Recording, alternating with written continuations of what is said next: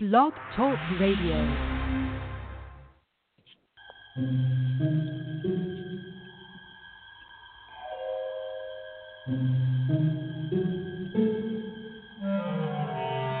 Archangels, ghosts, and Bigfoot, oh my.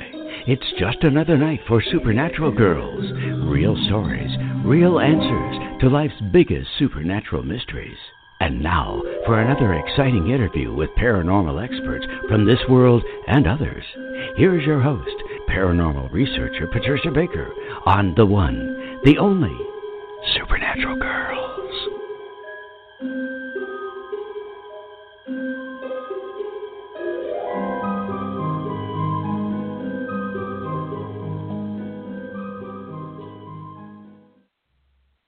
Welcome, everyone, to another exciting episode of Supernatural Girls Radio.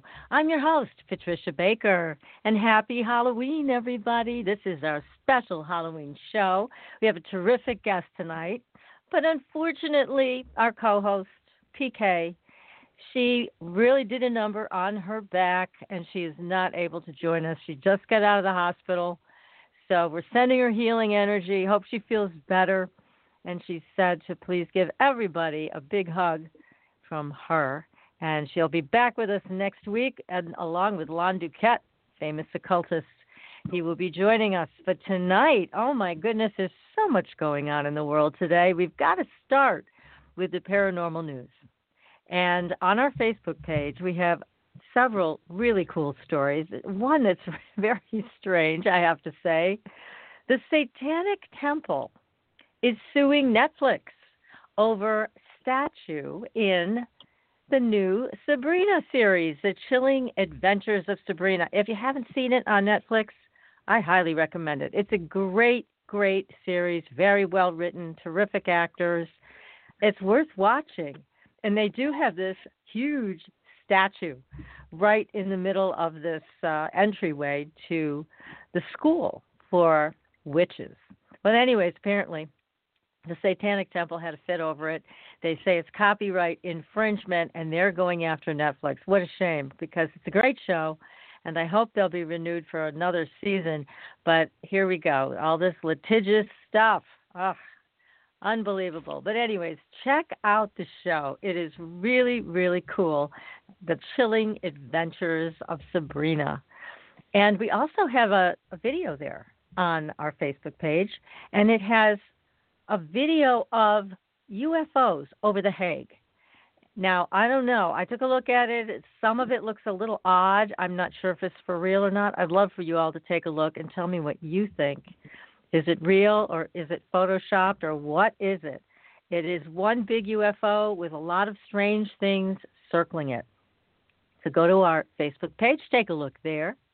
And also, we have a new, it's called Divine Aligns, A-L-I-G-N-S. Make sure you visit and give us a like, follow us there. We're going to be having all kinds of services available for soul realignment. It's the work of Andrea Hess, very powerful. It is transformation on steroids. So take a look there and go ahead and message us. We'd be happy to talk to you about it.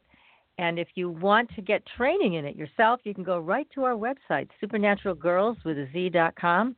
We have a link there, and if you wanted to study with Andrea yourself, you can do it. So just go to that link. Excuse me. It's going to bring you all the information that you need. And if you'd like a session, then you know where to find it. You can get it right here on Supernatural Girls. Just go ahead and send me an email or message me on Facebook. I'll be happy to reply, give you all the info you need, and set up a session for you.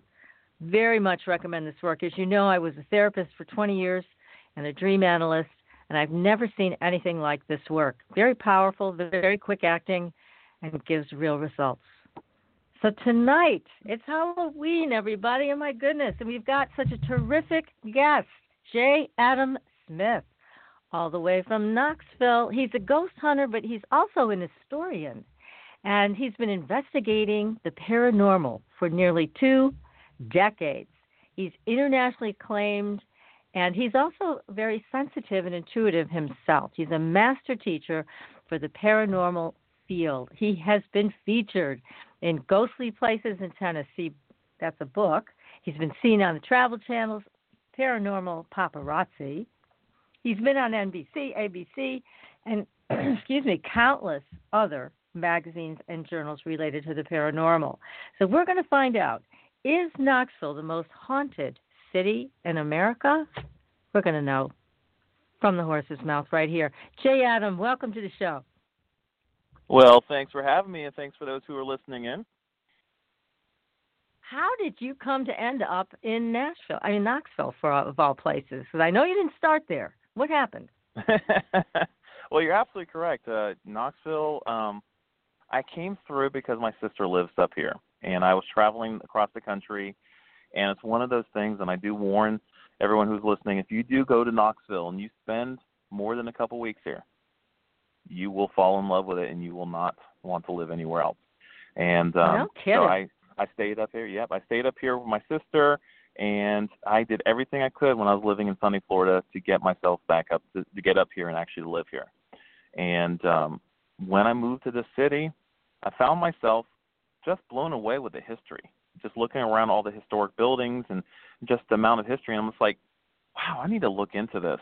And the more I looked into the city, the more I was fascinated, because it wasn't the pretty underbelly, it's the dark and shadowy undercolor for the city. Ooh. The history was just absolutely amazing. And, of course, what I started doing is my entrepreneurial spirit. I was like, wonderful history, and I got experience with paranormal investigation. I wonder if I could create something really unique here. So I spent hundreds of hours researching the histories, finding what we call ground zeros, locations that something tragic happened, and going to those locations just out of the blue. And this is really pretty much my name, the paranormal historian, from, is I found myself leading by the history and finding these X marks the spot where something crazy happened in the past, and then investigating it and finding out, no figure, we're getting weird things happening. I'm like, no way. And then, of course, over the years and years of investigating, we're like, this city is seriously active. And then looking at the history, I'm like, no wonder. I mean, not only do we have all the time periods pretty much covered. So just to give you guys a kind of rundown, understand that this was Native American land. We moved here in Native American land basically saying we want to expand our territory. Then they were dealing with the territorial Indians that were attacking them. And, of course, what did they do? Oh, us white settlers, we decided to see if we could figure out a way to kind of buy time. So they're like, okay, we'll trade you this. If you let us stay here for a year, we'll come off the land, but we'll give you some furs and whatever kind of stuff that they decided to do. Then the year was up, and then the Indians were like, you're supposed to get off the land. And they're like, well, we'll make another deal with you. So they make another treaty with them. Oh, boy. So a little sneak. That's how they did it. They were so good at their manipulation.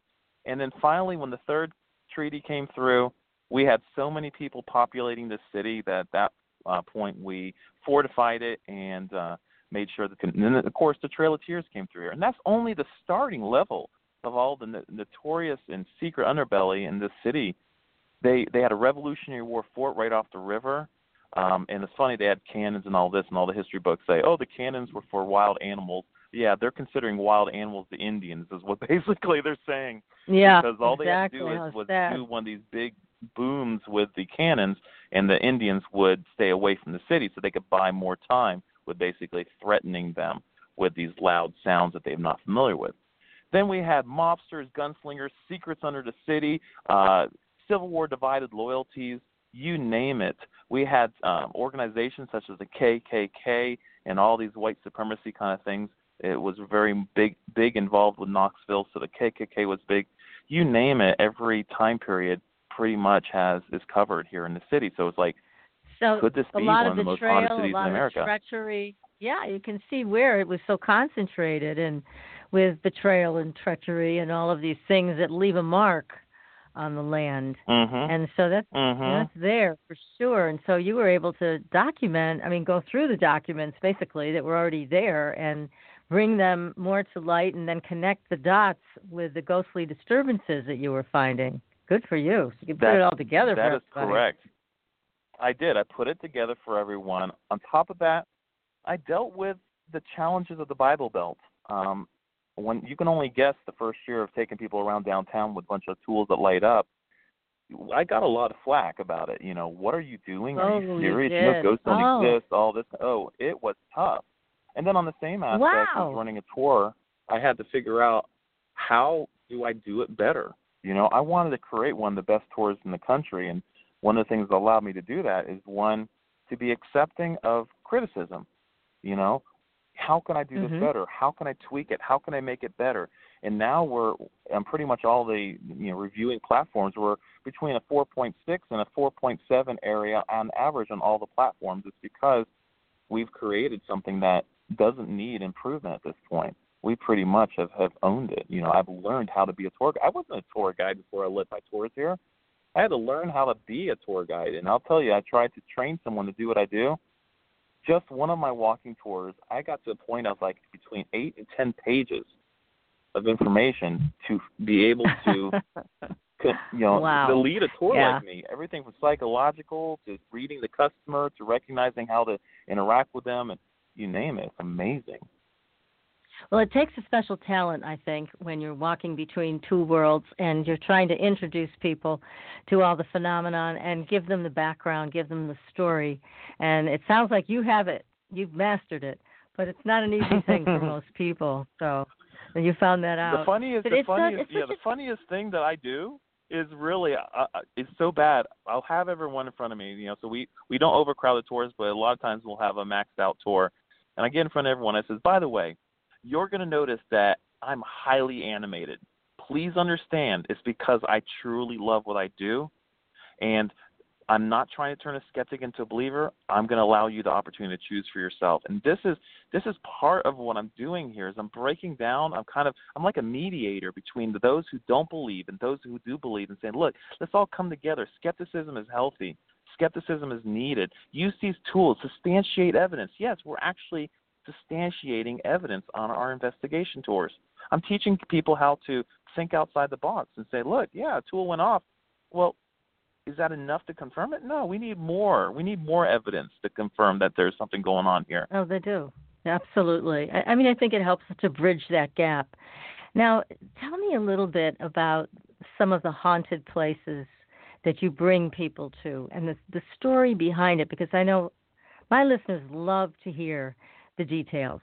You know, what are these places in Knoxville that are so heavily haunted, and what kinds of things have your tour people found when they've gone with you, or what have you found even by yourself when you go to scout out a place? Anything that's really scared you? Well, you know what's absolutely fascinating, and you know, you could tell a story left and right, and I'll be happy to share some of the experiences that we've had, but this is what's fascinating. The last 6 months to a year, I've been allowing people to actually pull out their personal cell phones and video on their phones, the evidence that we're getting. And if you go to those who are listening in, make sure that you, while you're thinking of it, go to my Haunted Knoxville Ghost Tours Facebook page and check out the videos, because these people are never investigated before. I'm training them how to use the tools and stuff, and they're actually substantiating evidence right there on camera. And some of the crazy things, for example, one of the locations that I got was the historic Southern Railway Station. And the historic Southern Railway Station is this beautiful state train station that is right in the downtown heart of Knoxville. And what's interesting is that train station had connections to one of the most disastrous and horrific train accidents in American history. And it was called the Newmarket train wreck. And basically what ended up happening is these two trains ended up colliding head first because the switch was missed. So for those who are listening in, when you have a single track, they have a switch, so that way two different direction trains can actually pull off the track so the other one can pass. And what happened was that day someone missed the switch. Oh boy. So these two trains collided at about 75 miles per hour. And from that all the records that we have, that must have been horrific. How many people were killed in that? It was heard from 15 miles away. Well, that's what's fascinating is a lot of times what I find myself doing, especially in Knoxville, is finding out that a lot of these stories seem to have cover-ups and the numbers are false and not quite so right and all that. For example, with the train, well, what I found out through the research is that the train company obviously would suffer if it was a really bad accident. So if they can kind of soften the blow. Yeah. So from everything that we got, we actually recognized that there was a person who did the 100-year anniversary, and he wrote a book, and it's interesting because it's hard to find this book. And he went through and actually went to try to find, you know, all the people who were on the train and, you know, match them up to burial spots and try to get numbers, and found that the numbers were quite askewed. And basically what he's saying is because the train accident happened on a Saturday morning, that would have been worse than during the week, because the trains were a huge way for transportation for businessmen to get downtown, because in early 1900, not everyone could drive one of these automobiles. So it was very, very popular for transportation. But even on weekends, it would have been overly populated, because now you got your family and the kids on the laps. Oh, boy. So when these two trains collided – go ahead. Yeah, that must have taken out just hundreds of people. Did he ever get a real number or something close to it? I think, if I got this correctly, there was, I think, over 200 casualties and well over 100 deaths. And what's fascinating is the numbers that are skewed. I believe the official record is somewhere around the 50 people died. And actually, the numbers are I think, closer to 100, if not more. And if those numbers were actually not covered up, and that we're using the official records of this historian that did the research, this would have been the most disastrous train wreck in American history. But the numbers don't match. So they can only, when they're doing all these numbers and have these websites that kind of, you know, show all the worst train wrecks, this one isn't the highest one because the numbers are wrong on it. Yeah, they're wrong. And basically they were hiding it. Isn't that something? Yeah, so even back then they were covering things up just to make money. Now, I would think with a wreck as horrific as that could have created a tear in time and space, not just the souls that had that shock of suddenly being involved in something like that. But when you went to investigate that area, you must have found a tremendous amount of activity on a lot of levels. Problem is we cannot investigate the actual place of the wreck. The reason is because train tracks are federally owned, and, of course, all the property is privately owned. So being able to actually investigate the location is hard. How the train station in Knoxville connects to it is that we were the helpers to it. So when this happened, and basically these two trains hit headfirst and catapulted in the air and landed straight on the passenger cars, basically they were trying to do the triage as fast as they could. So they're creating triage on the spot, and they're putting on the train people who they felt had a higher chance of surviving. Oh, problem was, is by the time they got to Knoxville, everyone was dead. So Knoxville's train station turned into a makeshift morgue. I see. So that's how it became a haunted area, because the people passed somewhere in between the actual site of the accident and this train station. Wow, that is just a horrible story. And so what did you find? What kinds of proof and evidence did you uncover from the other side? Well, it's fascinating is, of course, we use a whole bunch of different tools. And, of course, being a master teacher in the field and teaching people how to be able to get, you know, evidence quickly. And that's really what it's all about. I have to keep people who are ADDs, their minds that are really rapid, got to keep them entertained. So one thing I'm never going to be able to do in this field is be able to get someone to sit in a dark room for an hour talking at a wall. It's going to bore them to death, and it's not going to be entertaining. Boring. You're so right. You're so right. It is boring. I've done it. Yes. So what boring. I've done until somebody starts responding. I've actually been known in the industry of being one of the individuals that can get very quick evidence and a lot of it in a short amount of time. a lot faster than most paranormal investigators. So I was like, while everyone's there for 5 hours, I can go in 2 hours, get more evidence than they have, and say, bye, have a nice evening, and leave. I don't have to be there till 3 a.m. And on top of that, we approach it with a very respectful, safe manner. And it's important for everyone to understand who are listening in that do paranormal investigations. There are different ways to investigate, and the best way to get the most amount of evidence is out of respect. So if you're watching the Ghost Adventures show, you're going to recognize that a lot of times they use a lot of negative reinforcement to try to get the spirits to act and misbehave. The way I like to compare it to is a little kitty cat. You got a cat there in front of you. We all know that cats take time to warm up to. So you have two different behaviors that you can get out of that cat.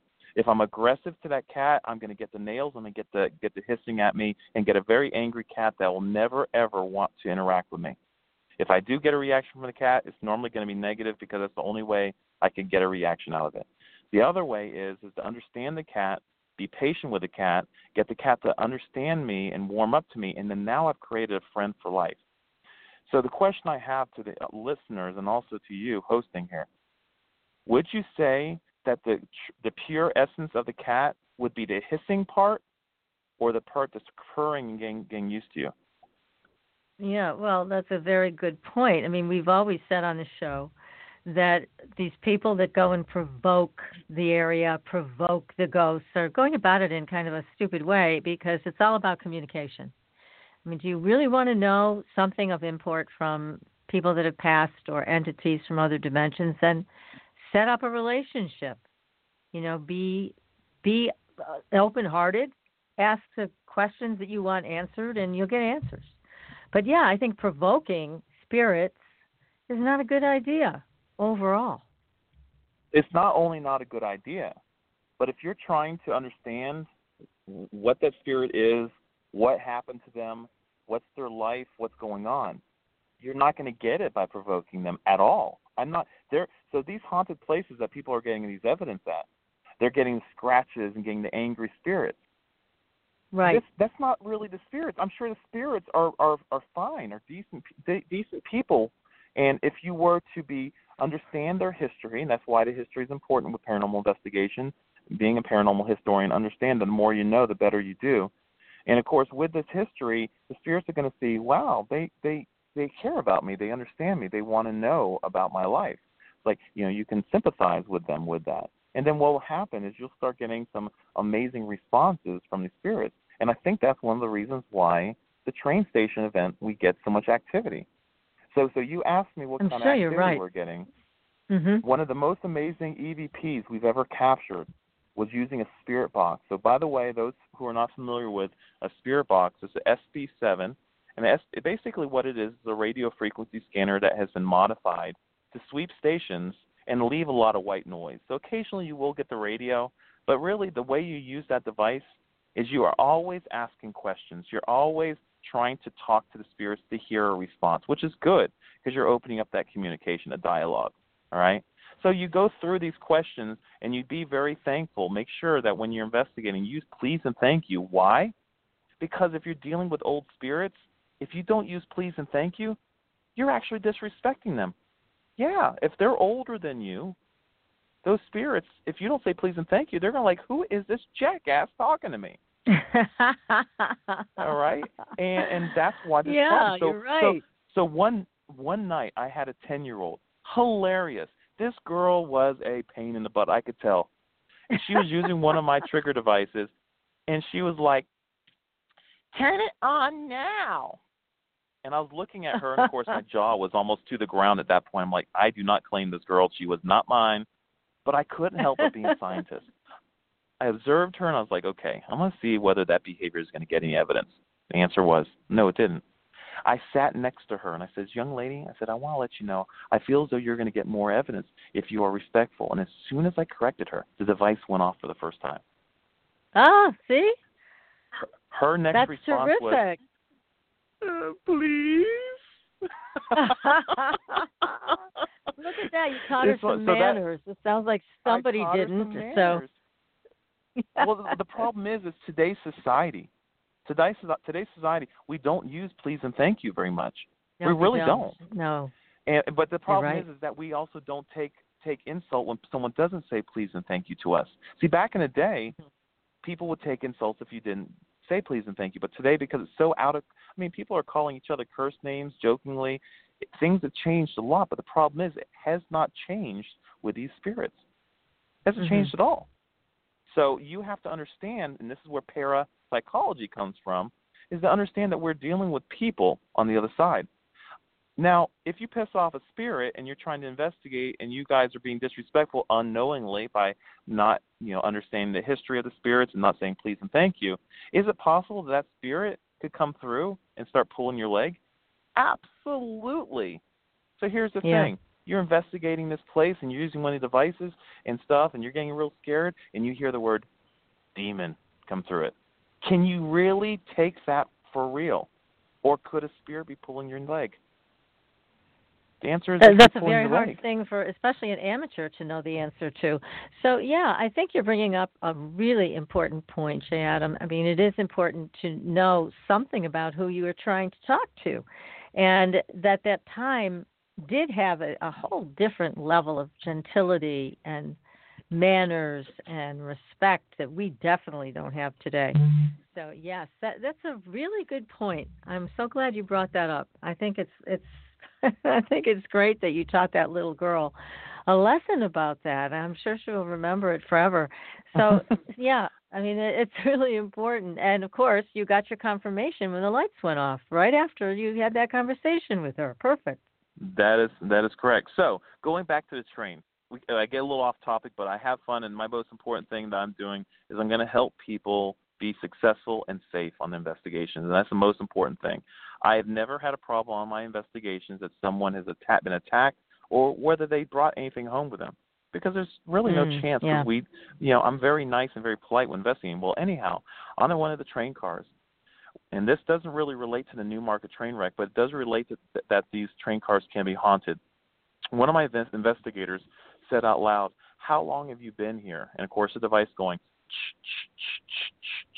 yeah. Literally, it sounds like this. 26 years right after.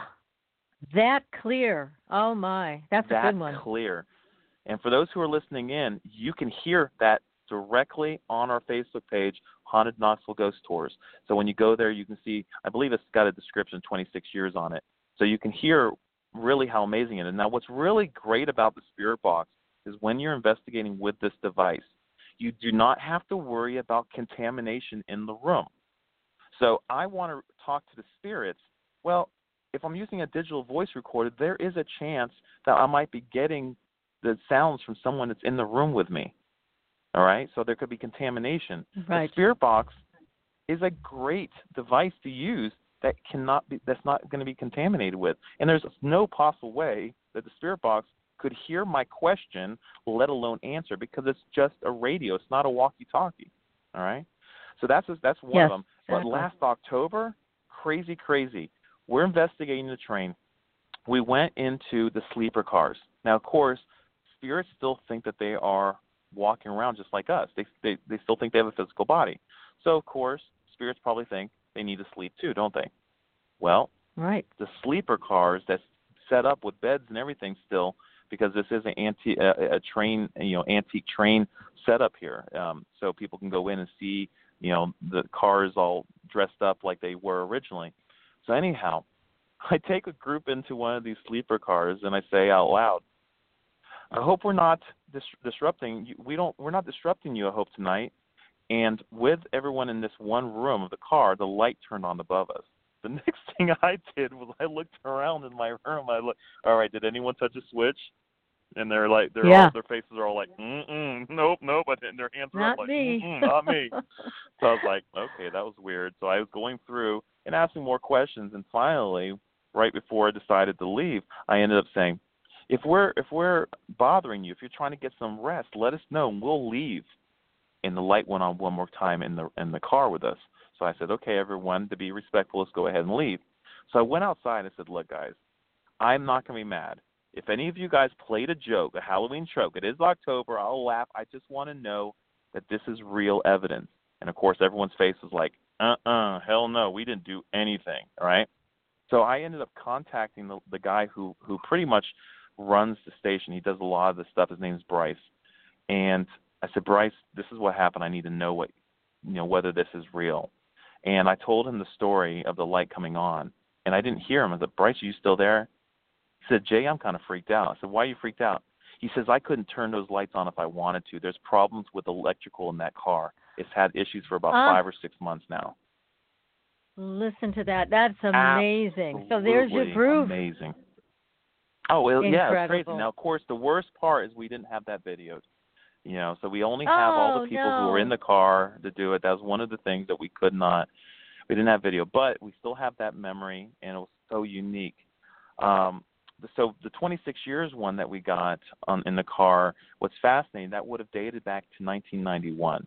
Train cars at that time were very popular for the homeless.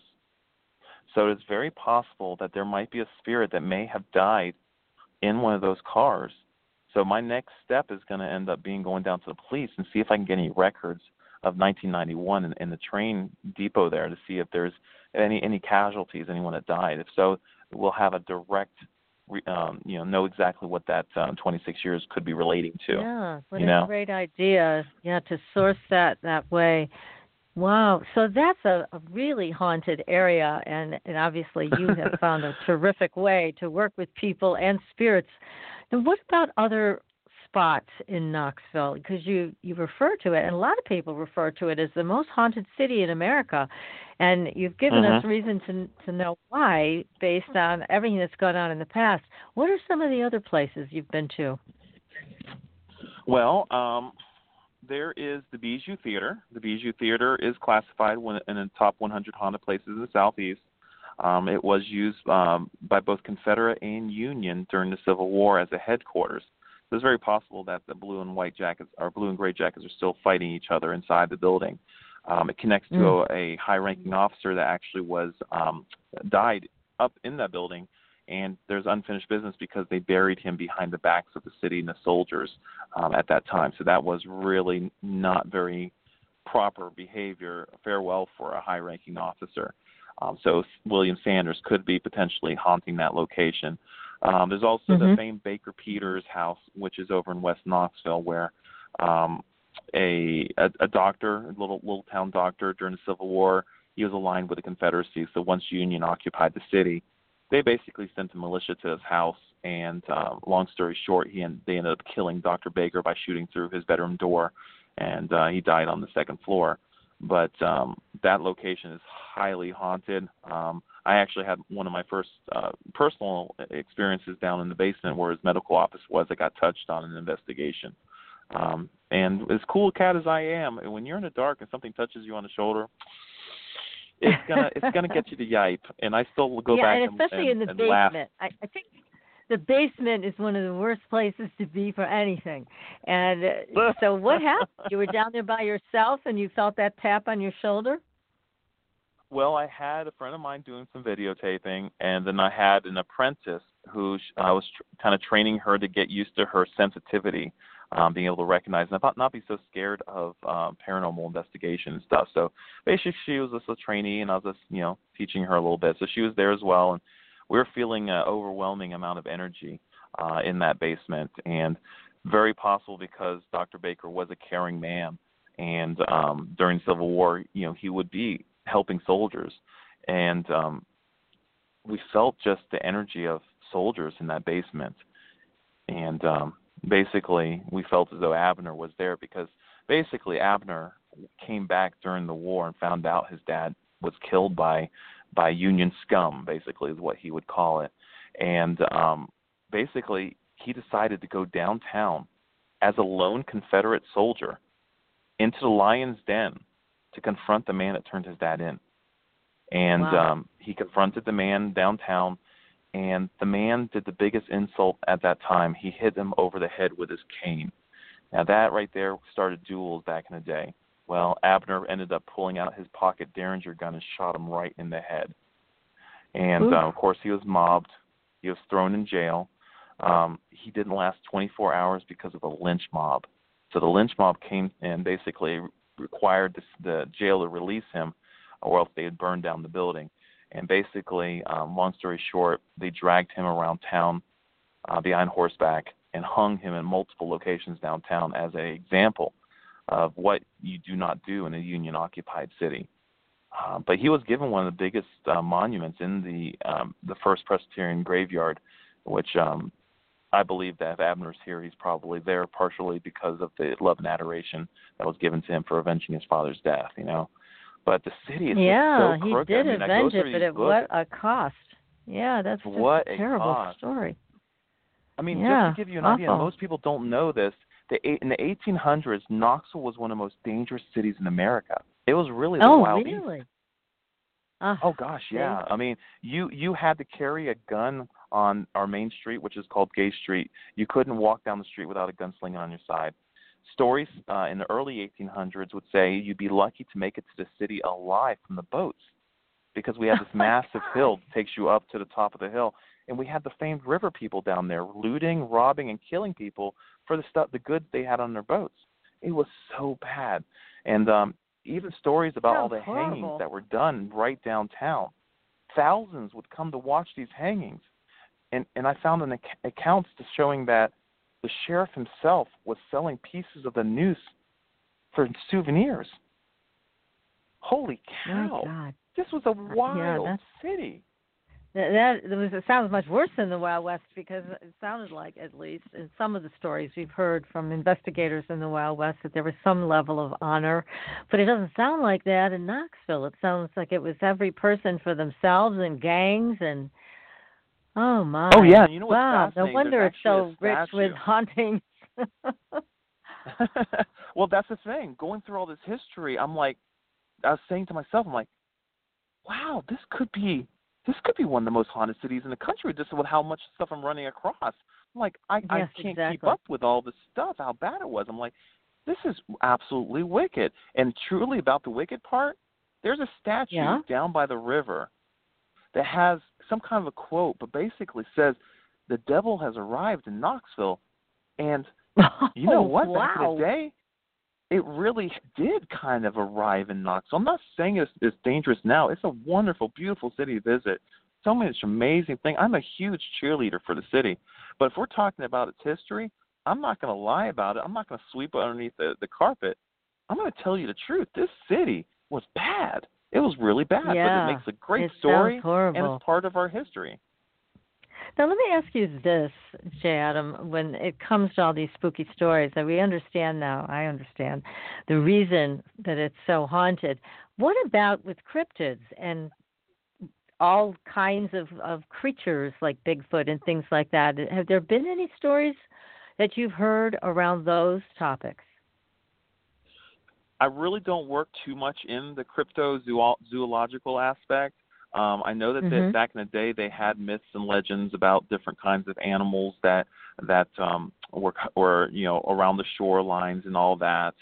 But I really never followed that too much because it hasn't really been my focus. It's not that I don't believe in a lot of that stuff. And sometimes with that I've noticed is that some of the traditions will share about, what's that animal that's down in like South America that takes the shape of a human and the animal. There it is, chupacabra. Thank you. I was losing my train of thought there for a second.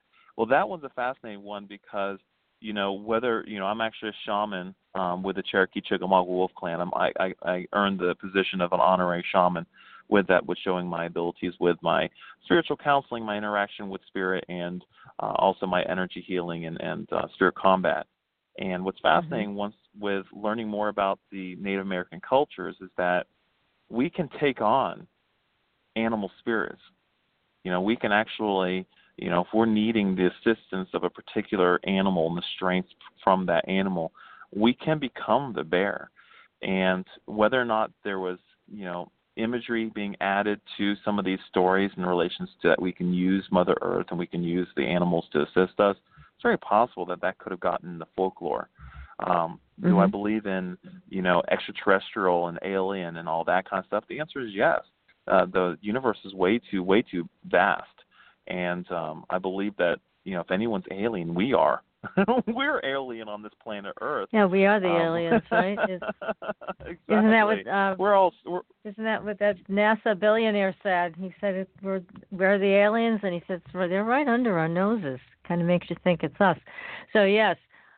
So I just was curious about it because I know in the South there's been a number of stories that have been reported about Wolfman, Bigfoot, and other types of creatures like that, and I wondered if Knoxville had their own. But certainly they have enough other things going on to make it a fascinating place to visit. And yeah, well, you're going for that's got to be one of the things that I like to do is I like to stay very scientific. Yeah, I like to stay very scientific when I do my stuff. When I have the experience, when I have the personal experience, I tend to be a little bit more of a cheerleader in relation to it. I don't deny some of these stories and these things going on, but I really want hard facts. I want myths and legends are nice. For example, I found that there was a myth and legend about an undertaker's office downtown. I found a location that was mysteriously empty, and it's one of our ground zero locations, and there's nothing there, and I start pulling up. I'm like, wow, fascinating. There was an undertaker's office here for a long time. Then I found out this is not just a undertaker's office. This was the undertaker's office. Like, wow, this undertaker's company has been around for 150 years. Started in 1870. Holy cow. And then I started getting into and hearing there's a myth and legend about the organization saying that initially that they were a little crooked.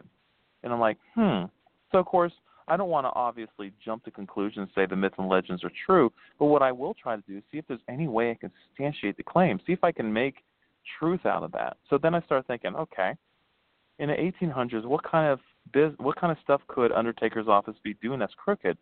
And then I saw around the world they were selling bodies. I'm like, okay.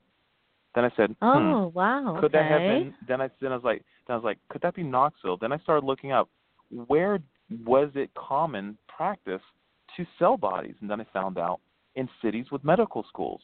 I was like, because they're selling bodies to the schools. Then I started researching Knoxville. I'm like, I wonder if we had a medical school, and finding out that we've had a prominent medical school since the early 1800s. I'm like, okay, so we have a medical school, and it's only a mile away. It's like a straight shot from this location. I'm like, that would be convenient. So I started putting all these pieces together saying, this myth and legend might have some real merit to it, but see what I'm trying to do? I'm never going to find an actual document that says, you're not going to find that. But I start substantiating it through the possibility that this could be true. Yes, it adds up. I mean, 1 plus 1 makes 2 here. Certainly, if they were a bit crooked, that would have been the way they'd go. So they were charging people for funerals and acting like they were burying their loved ones, and they were selling them off to the medical school. Potentially, but this is what's fascinating. I took it even further. I decided to push the fringe a little bit. So here I am. I'm doing these investigations like, how many people know this location? And the answer is none. This is one of those locations that you could live your whole life in Knoxville, and very rarely will anyone be able to put the pieces together like I did. So no one knows of this location. So what I decided to do is I blind tested some psychics from out of state. So I brought them on a private excursion with me to different locations. And before I brought them to this one, I wanted to see whether they were decent quality before I did so. So I brought them to one location, which was the old courthouse. And she was walking along the sidewalk. She didn't even go onto the property where the old courthouse is. She's walking on the sidewalk. And she started looking up, like she's like, there was a really big fence back in the day. It was like 15 feet tall. And I was taking note because I know my history of that spot. She starts walking some more. She's like, there's someone guarding this fence. He's wearing like a red jacket. This psychic recognized that there was in the late 1700s, early 1800s, a federal barracks there. I was like, okay, this girl, she's good. She's good. She knows what she's doing. Yes, good. Exactly. She could see the what's there today, the old courthouse, and talk about that. But she went way back before even the old courthouse was there. So then I decided to walk her around this undertaker location that she has no clue. And what was interesting is when she got to that location, she was led to the back door, not the front door. I'm like, whoa, look where she's going. She's walking to the back door. And she went to that area, and her face was puzzled. She looked at the ground. She looked back up. She looked at the ground, and she said, was this place dealing in body parts? I'm like, oh my God. She hit it. Oh, I was like, good for her. There's no way she would have known that. So I was like, okay, all right. I think there might have been something going on at this location, you know. Yes, so I bring that up to my participants. But isn't that exciting? Oh, this is the kind of stuff that my participants get to experience with me. Not a random tour guide, but I get to walk them around. I get to share my excitement for the Knoxville history. I get to give them all this amazing research that I've done. And then I train them. I actually put everyone through a Ghost Hunting 101. Where they actually get to be the investigator and like, okay, here's how to use it properly. Here's how to debunk. Here's how to recognize something a little weird, you know. Make sure you call in support if you get something weird. All this. So by the end of 2.5 hours, they literally know how to investigate. That is such a great thing that you're doing, J. Adam. Really, it's because you're combining all the right elements to give people a positive experience. Now, we're going to take a very short commercial break. Come back and hear more of your adventures in Knoxville. This is great, Dan. I'm so glad you're here with us. Stay tuned, everybody. We'll be right back.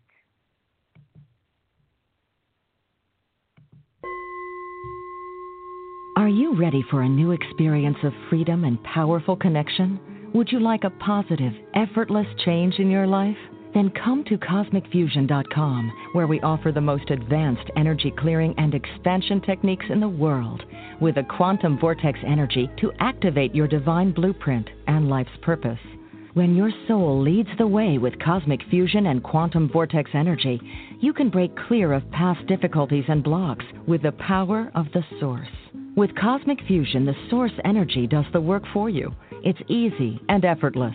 Listen to our free meditation right from our Cosmic Fusion website, the Cosmic Code Meditation. Sign up for one of our interactive webinars today. Come to Cosmic Fusion, www.kosmicfusion.com, to experience an effortless awakening and transformation. Are you ready for an upgrade? Are you ready for a new experience of living in the fifth dimensional magic and powerful connection? Then visit CosmicFusion.com today. CosmicFusion.com.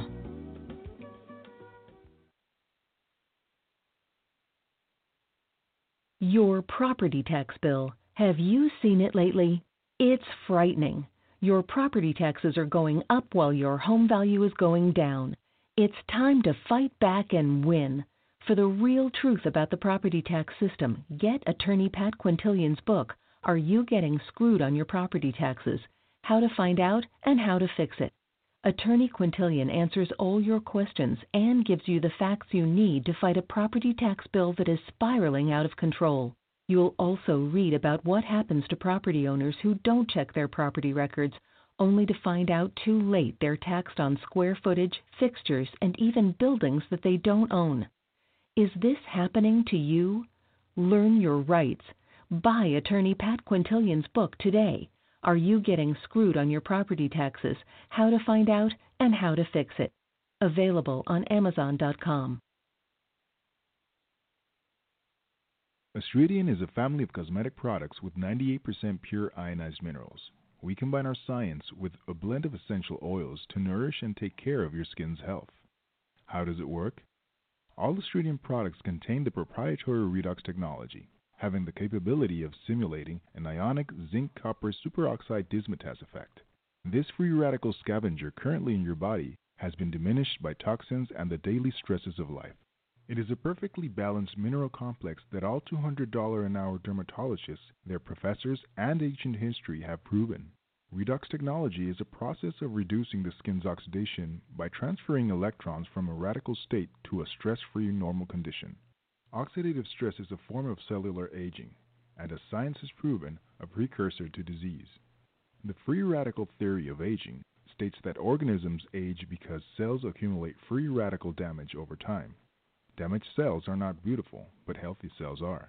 The Astridium family is presented in 4 different uses that cover unique benefits to your body. They are the Essential Anti-Aging Series, the Multivitamin Series, Sports Series, and Professional Series. Regain your youth with the power of Astridium. Visit www.astridium.com and inquire. Use the code SUPERNATURAL and receive a 10% discount on your first purchase. Astridium, the beauty of being healthy. Welcome back, everyone, to Supernatural Girls Radio. I'm your host, Patricia Baker, and I'm here with our terrific guest tonight on Halloween, J Adam Smith. He is a Knoxville ghost hunter historian, and we are hearing all about his adventures in the beautiful city of Knoxville, heavily haunted. My gosh, J Adam, sounds like just about every building you go into is filled with spirits. So tell us more. It is. Oh, man, there's so much more to talk about in relations to downtown Knoxville. One is also fascinating is the Wild Bunch, Wild West days. We were talking about how Knoxville was the Wild East. We all know the Wild West. So it's kind of like that hidden secret city. And, of course, for those of you who know your Wild West stories, you got the Wild Bunch with Butch and Sundance. And, of course, they're known for the biggest train robbery in American history. Well, what's fascinating is one of the most dangerous outlaws in that gang, his name was Harvey Logan, a.k.a. Kid Curry. Well, Kid Curry, after they robbed that train, he decided to shave his mustache, which he kind of hid behind that mustache on all his wanted posters is what it showed. But what's weird is Kid Curry didn't go to L.A. or New York or any of these big cities. He decided to come to Knoxville. And I think that's the part that people need to understand. Is why would this famed outlaw come here? And it's because it was calling him. We had 100+ bars and brothels, and we were truly a dangerous place. It was a place for the rough and tough and the outlaw type. And he enjoyed his money, I am sure. People back then, it's not like today with cameras and everybody would have noticed if somebody came into a place, or a lot of people would have seen him. Nobody would have noticed, especially when he didn't have his mustache on, right? So he could have disappeared into the bowels of Knoxville, and nobody would have known who he was. Exactly, and he got away with it for a couple months. And I'm sure that he had a good time with all of his winnings and being that rich tycoon in a way with all the money he had. But then one day at Ike's Saloon, an officer picked a random fight, and this is what's fascinating. An officer picked a fight with him. This kind of shows you a little bit of the underbelly. All the stories say it was instigated by the police officer. But at some point during the brawl, they recognized it was Kid Curry. And at that point, it all got real. And basically, long story short, they ended up chasing after each other, and he killed a couple officers with some wounds that basically could not heal, and was captured. And was tried right in the city. And what's fascinating about it is all the history books, they say that initially they stuck him in the jail.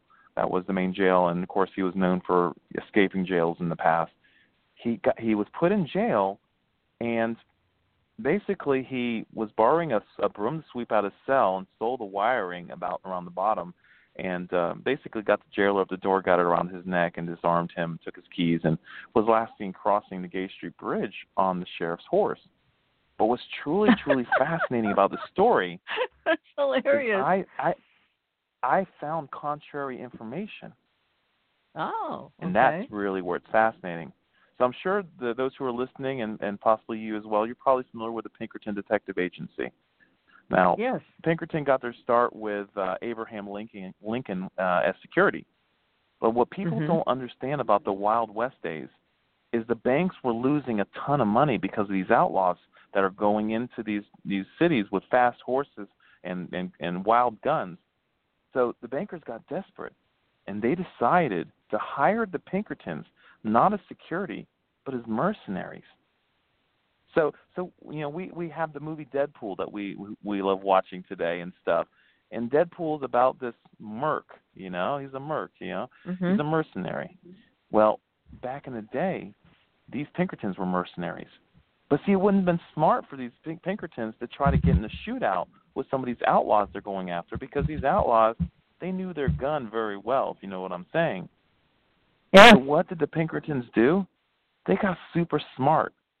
They decided to infiltrate the gangs as one of them, build the trust, be there for a while, kind of like fishing, be patient. So they were like secret agents. Exactly. Going in there undercover. This is what happened. Mm-hmm. Yep, and this is what happened. After a while, once they build that trust, they'll rob the bank, and they'll be miles out from the city. They just robbed, and they'll be sleeping around the fire. In the middle of the night, they'd gank them all. Oh, wow. They wouldn't go back with an outlaw they slain. They'd go back with a wagon full. Oh, my goodness. So do you think that's what happened to Kid Curry? Well, to continue the story, I read in the memoirs of a retired Pinkerton agent, very well respected. He wrote a book about the good, the bad, and the ugly in relations to the Pinkerton organization. Mm-hmm. And this book, when it was written right around the 1920s area, Pinkertons were scared to death. They were like, we do not want you to write this book. He wrote it anyhow. The Pinkertons bought up every copy, then put it on the banned book list. But you know what's awesome about us today? Yeah. What's awesome about us today is we can read thanks to our Freedom of Information Act. So this book you can actually find. See? And there was can't hide it anymore. Yep. There was a chapter on Kid Curry in Knoxville. And I'm like, oh, my God. And this is, as you can hear in my voice, I'm like, I'm giddy like a school kid. Because here I am, I'm spending this time. About it. Yeah, I'm running. I'm spending all this time, and I'm just like, I hope I find a good one today. And I'll spend all 8 hours in there, researching. And I'm like, I found one. I got a good one. And I got over 40 ground zeros now. Yeah. Wow. Now, did they take him out? Did the Pinkertons take Kid Curry and get rid of him? So I got your attention, didn't I? I want to know more of the end of this one. We have this romantic image of him riding off on the sheriff's horse, but then something else happened. But this is fascinating. So So I read that chapter, and the chapter said that the Pinkertons were kind of scared at the end, early 1900s, because they were running out of outlaws to go after. He said in that chapter that the Pinkertons paid the sheriff equal to almost $3,000 in early 1900s and all the food his horse could eat to ensure that Kid Curry gets out unharmed. So the question is, did he escape from his jail, or did the sheriff let him out and give him his horse? What a great story. Isn't that crazy? It's absolutely crazy. Crazy. And so you have all these history books that talk about Kid Curry, and you don't hear about this. And I think we as people need to start questioning things, researching more, instead of taking whoever's writing this book's word for as truth. And I think the history books tend to be written by the cities and the people who want to cover up things and to keep things a certain way. Knoxville is beautiful. Knoxville is amazing, but it's got that underbelly that we can learn from and also remember, because it makes a great story, obviously. It does. The thing is in the 1800s, a lot of the stories tend to be hidden, and it's hard to find. One is fascinating because there was a three-way homicide that happened right on Gay Street, and it was right after the Civil War. Happened October 18th, 1882, and it was between two Civil War high-ranking officers. So the city, understand everyone who's listening, the reason Knoxville has so much issues is because we were one of the few divided loyalty cities. So we were pretty much right half 50-50 with Confederate and Union, and basically we lost the city. It was originally Confederate, then it went Union. And it basically is bouncing back and forth. So after the Civil War is done, people are going back to their old homesteads, and they're still aligned with the different sides. And what happened was constant fighting. It was so bad. Yeah. So here we have this story with these two high-ranking officers that had a shootout in Gay Street, and even the son got involved and got killed. Three of them all died. And the reason we remember it today, because someone famous got off the boats that day and happened to arrive in this city. And we all are familiar with this writer because his name is Mark Twain. Oh, my goodness, yes. So Mark Twain, if he did not arrive on the day he did and see this horrible spectacle right in front of his eyes, it is very possible that that story, the Mabry O'Connor shootout, could have been lost as well. The Absolutely, thing is, sometimes yes. this history is saved by these few individuals that go in and say, you're not going to change what I see. You're not going to change what I'm going to tell about and tell you about this history. I'm going to tell you what I see. And Mark Twain, Samuel Clemens, thank goodness he existed, right? Because you know, he showed what it was like back in those days, because if it wasn't for him, I don't know. Our history books, I think, would be a little different, don't you think? I think so. Absolutely. I agree with you. Yes. I mean, there are very few people like that that would be able to have the integrity to tell what they saw, and also the talent to write that way. So he was an amazing person, no question. But gosh, I mean, this is as much as you're saying you love Knoxville now, I think I'd still have some pause about going there today. I mean, I'm happy to go on your ghost tour because it sounds like a lot of fun, and it also gives you some real experience. But my goodness, the background of this city is frightening. Oh, yeah, and I love it when people are like, you know, when I first started the tours, they're like, you know, I was like, they're like, what are you doing here?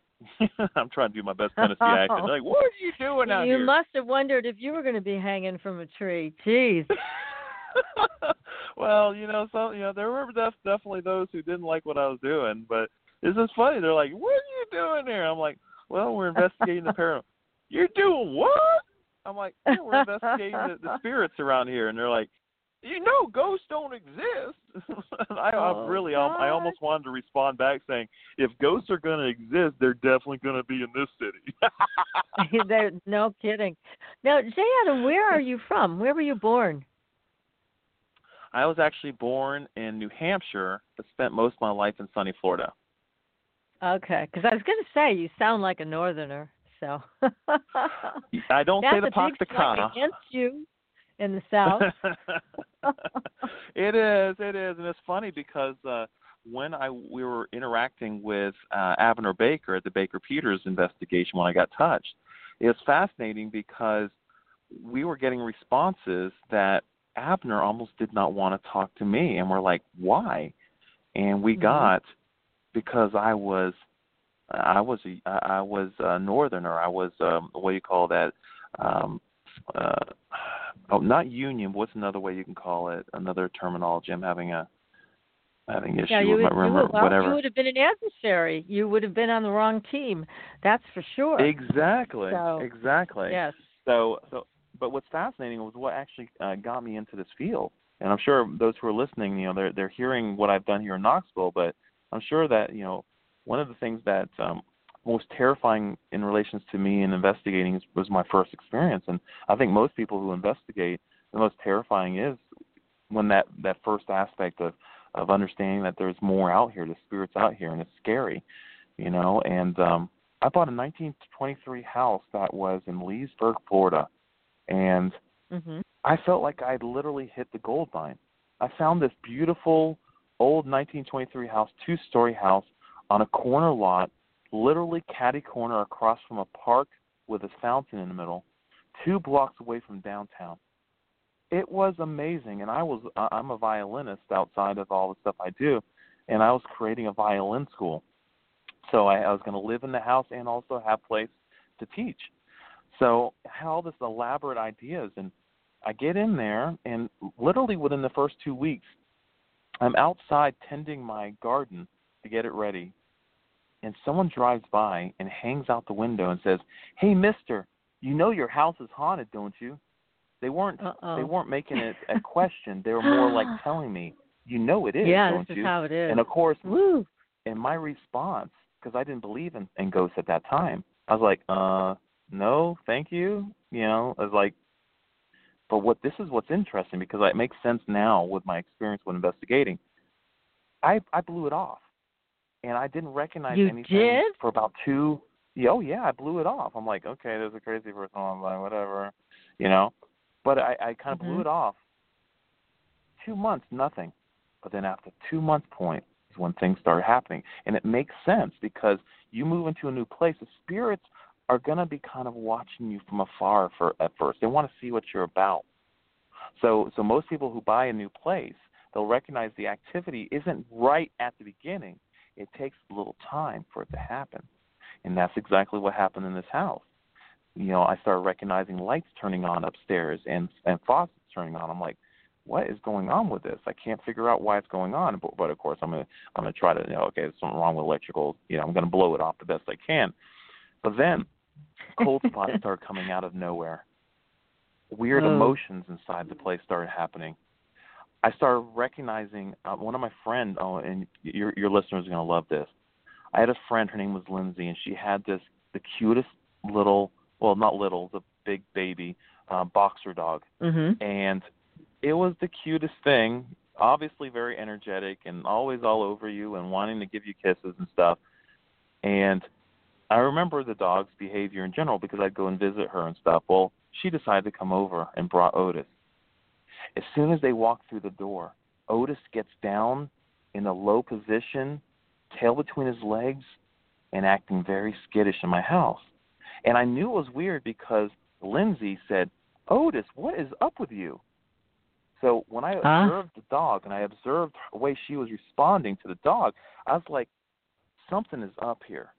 Something is up here. And I was already starting to get into trying to understand paranormal investigation. So I was starting to research, and I was actually working on getting my certification in paranormal investigation, a distance learning thing, just to get more knowledge, to understand what I'm doing, because I knew nothing about this. All I knew was I was in a house that was having issues.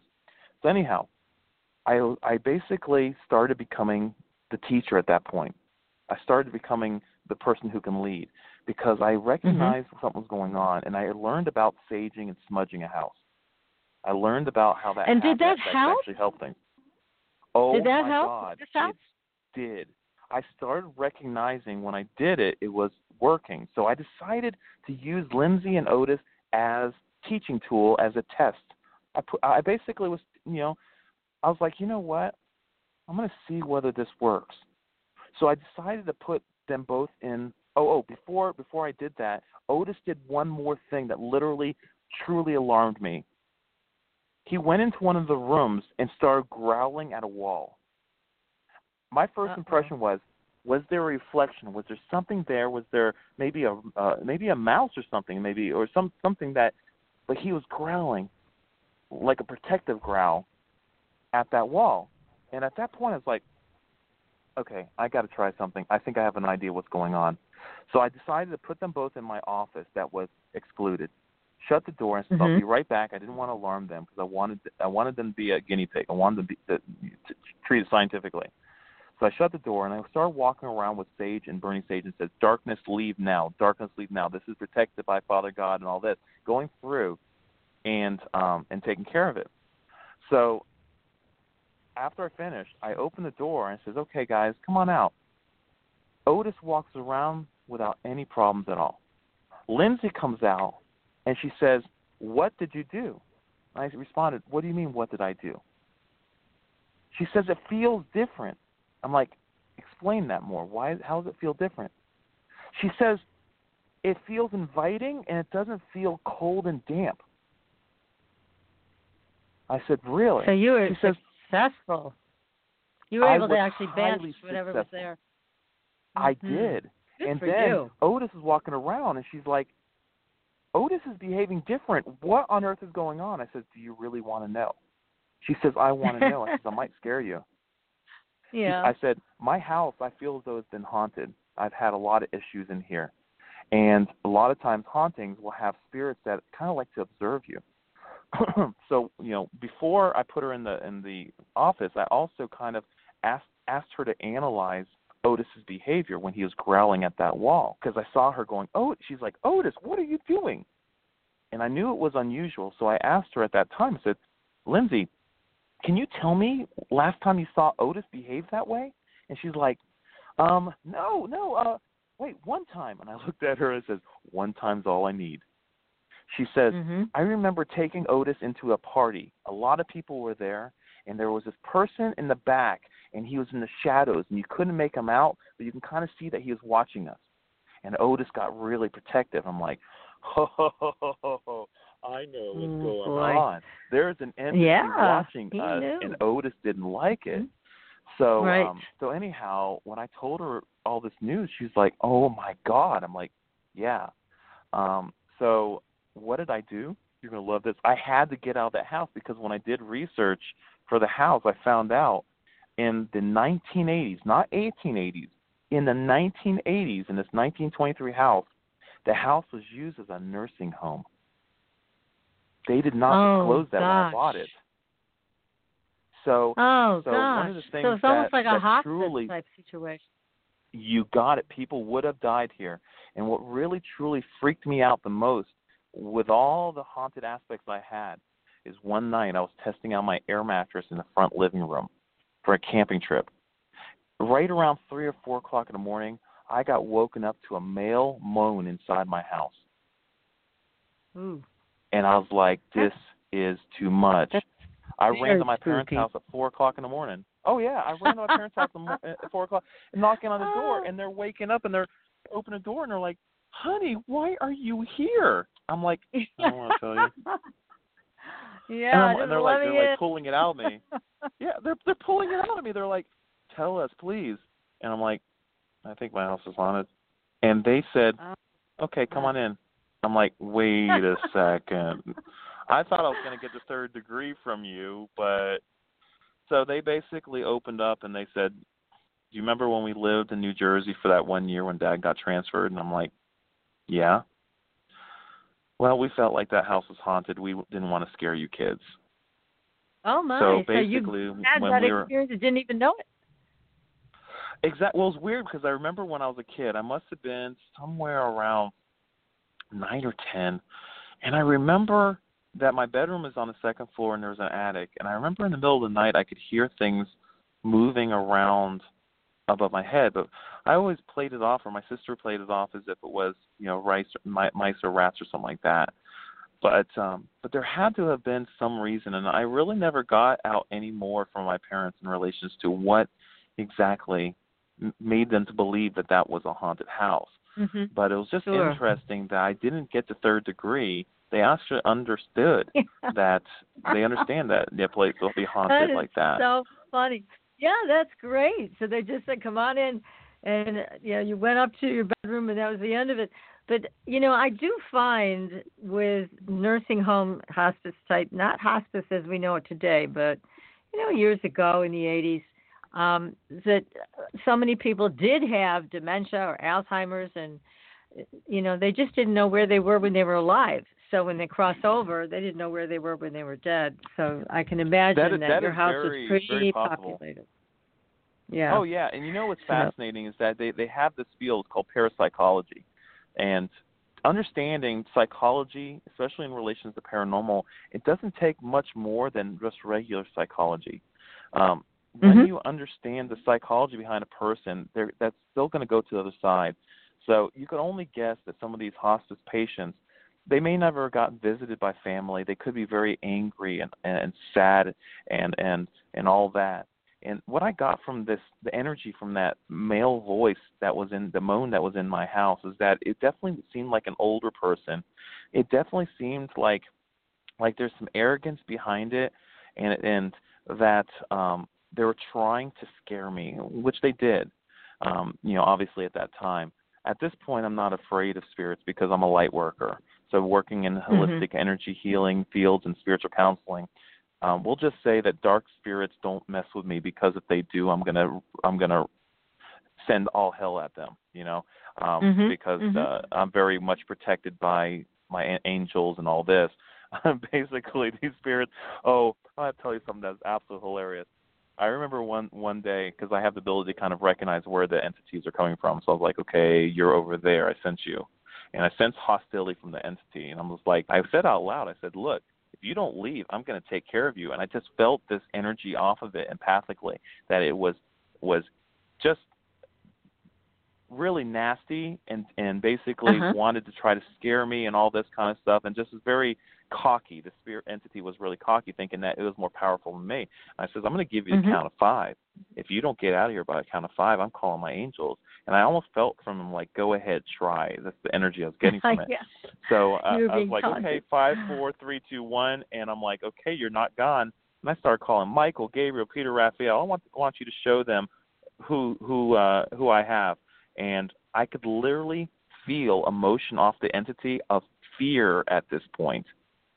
It was hilarious. Now, you know, initially I got cockiness, like I'm stronger than you. I'm gonna mess with you. I'm gonna cause you problems. And then it changed straight up to fear. I'm like, exactly. You called upon this to yourself.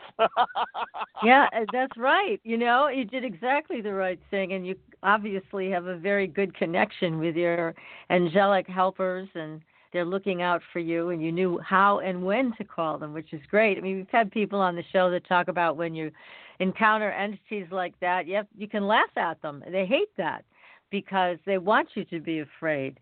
So you did exactly the right thing. You are absolutely correct.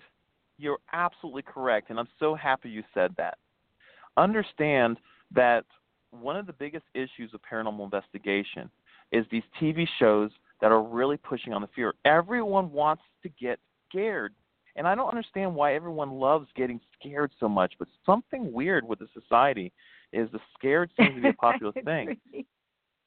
Yeah, and really, when you're scared, exactly. And I got a question. If you're scared, where is a person's energy? It's gone. Where? So when you're scared, your life force energy, your aura is weak. It's gone. Yes. And so basically, when you're scared, paralyzed. Exactly. When you're scared, you literally unlock your doors to be messed with by spirits. So want to know what my legacy with paranormal, my ghost tours in Knoxville? People are completely shocked. They're like, you're a light worker and you're a ghost hunter? You do ghost tours? What? I says, you see the surface.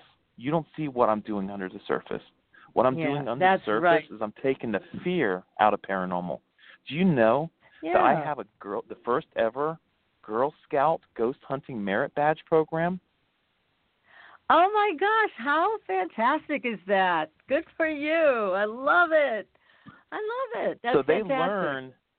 They learn science, history, and teamwork, and they learn that, you can't change the fact that spirits are here, but they're just like great-grandma, nothing to be afraid of. I remember what pushed me into creating this merit badge. I remember a few years ago, I had this grandmother contact me after a tour. She says, I want to thank you. And she just kept on over and over. I really, really want to thank you. And I'm like, why are you thanking me? It's my honor to take you guys around. She says, I want to thank you because my granddaughter can sleep in her bedroom by herself now. Oh, isn't that wonderful? Gosh. So you're really creating a lot of healing with what you're doing on so many levels. I mean, bringing the history into this, again, letting people have their own personal experience, but also making sure, like you said, that people are not being followed home by anything that they're going to be afraid of. What a wonderful, wonderful experience you're offering. It's great, J. Adam. It's terrific. Hey, please give everybody your website again and your Facebook page so that they'll know where to go to get information in case they're going to make a trip down to your neck of the woods. I would love that. For those who are listening, thank you so much for sticking around and listening and to my stories and all my jibber-jabber. But here are different ways that you can follow us. One, you can follow our ghost tours, which is hauntedknoxville.net. Yes, I kept that .net for a reason because I'm not selling myself out to the .com. Okay. And you can go to that hauntedknoxville.net, and you'll notice the calendar there, and it's got everything from our flagship, which is our walking tour, to our special events, which is the Nightmare on a Track, which we talked about. We have the new Great Fire investigation, which is investigating the first time ever, the $1 million fire that happened in 1897. And this is the most elite tour that we currently have downtown because while you're investigating with me, we actually are having our general manager watching the night vision cameras, and while you're investigating on walkie-talkies, he's going to let us know.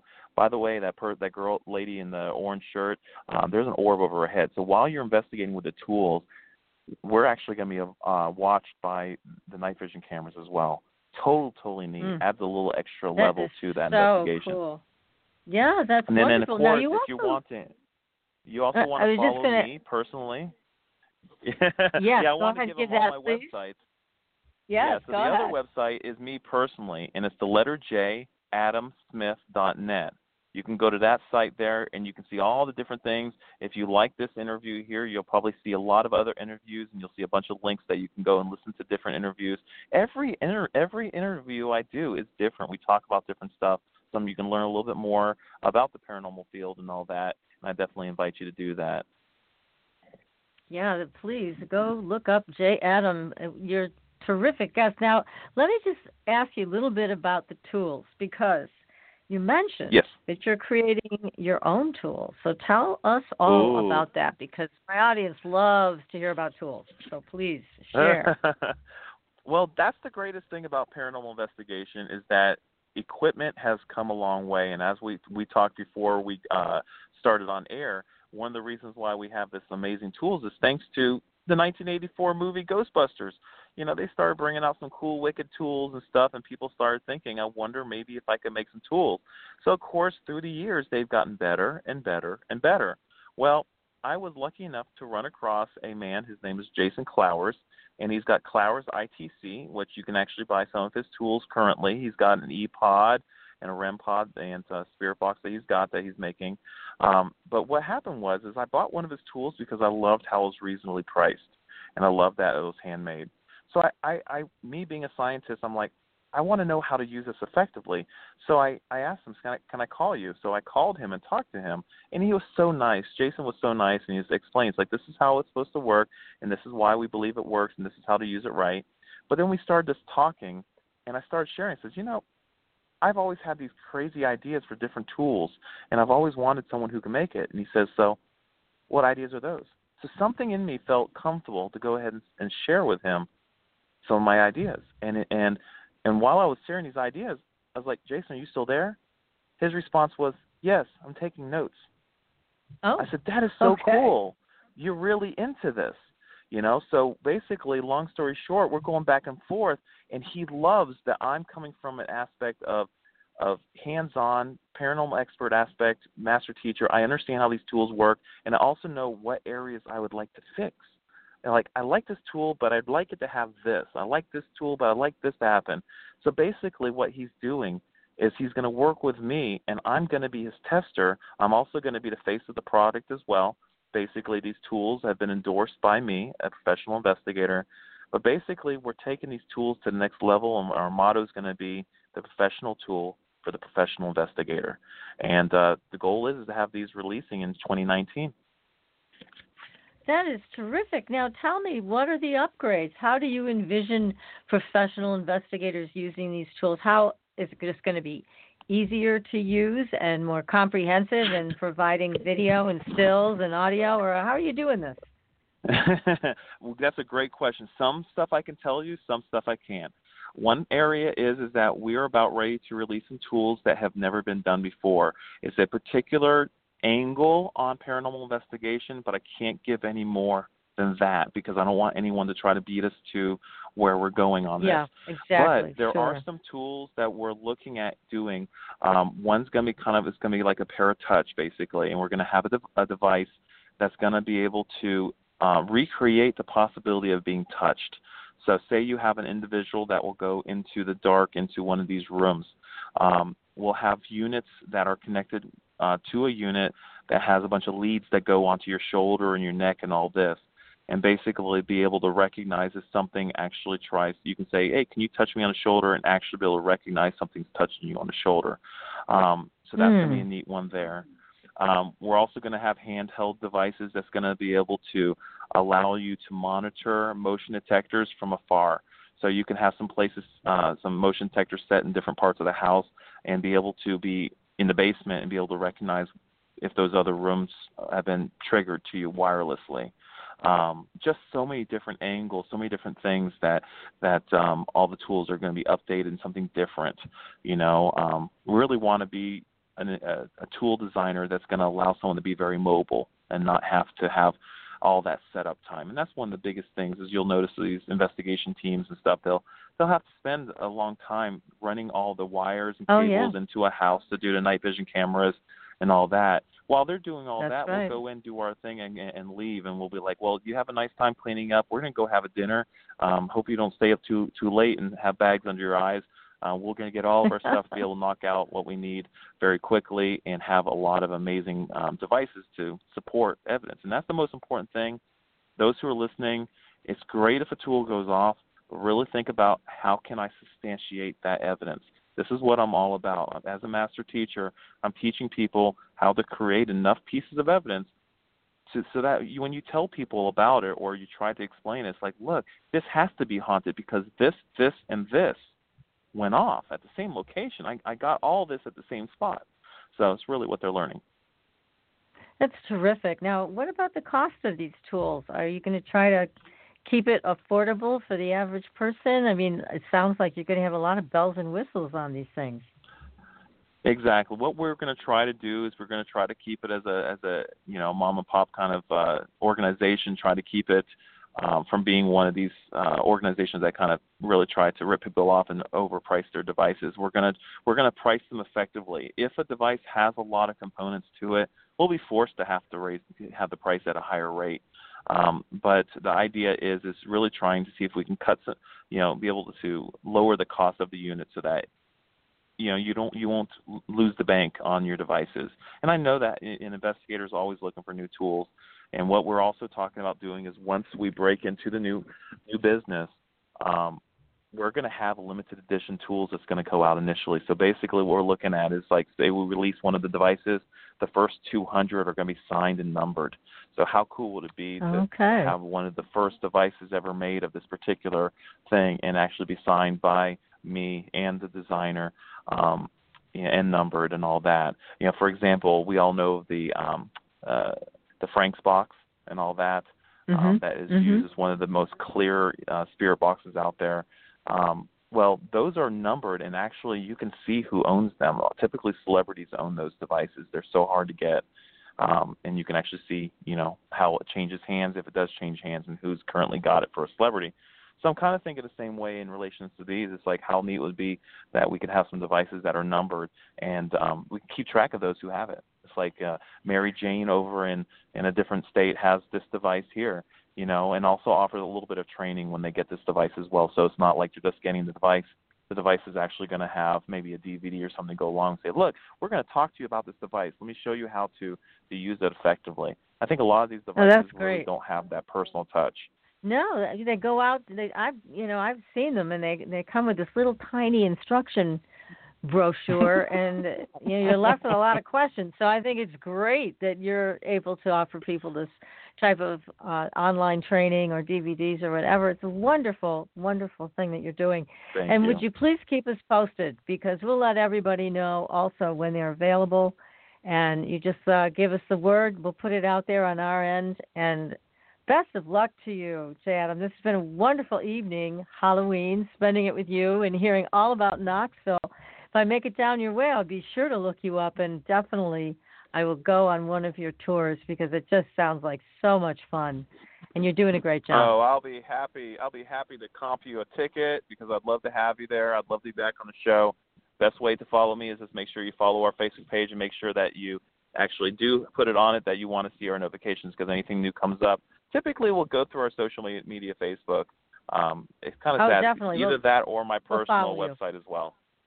Awesome, yeah, well, We'll definitely keep an eye out for whatever you're doing on Facebook. And you just reminded me, everybody out in the audience, make sure you're following us on Supernatural Girls with a Z, and also check out Divine Aligns, ALIGNS.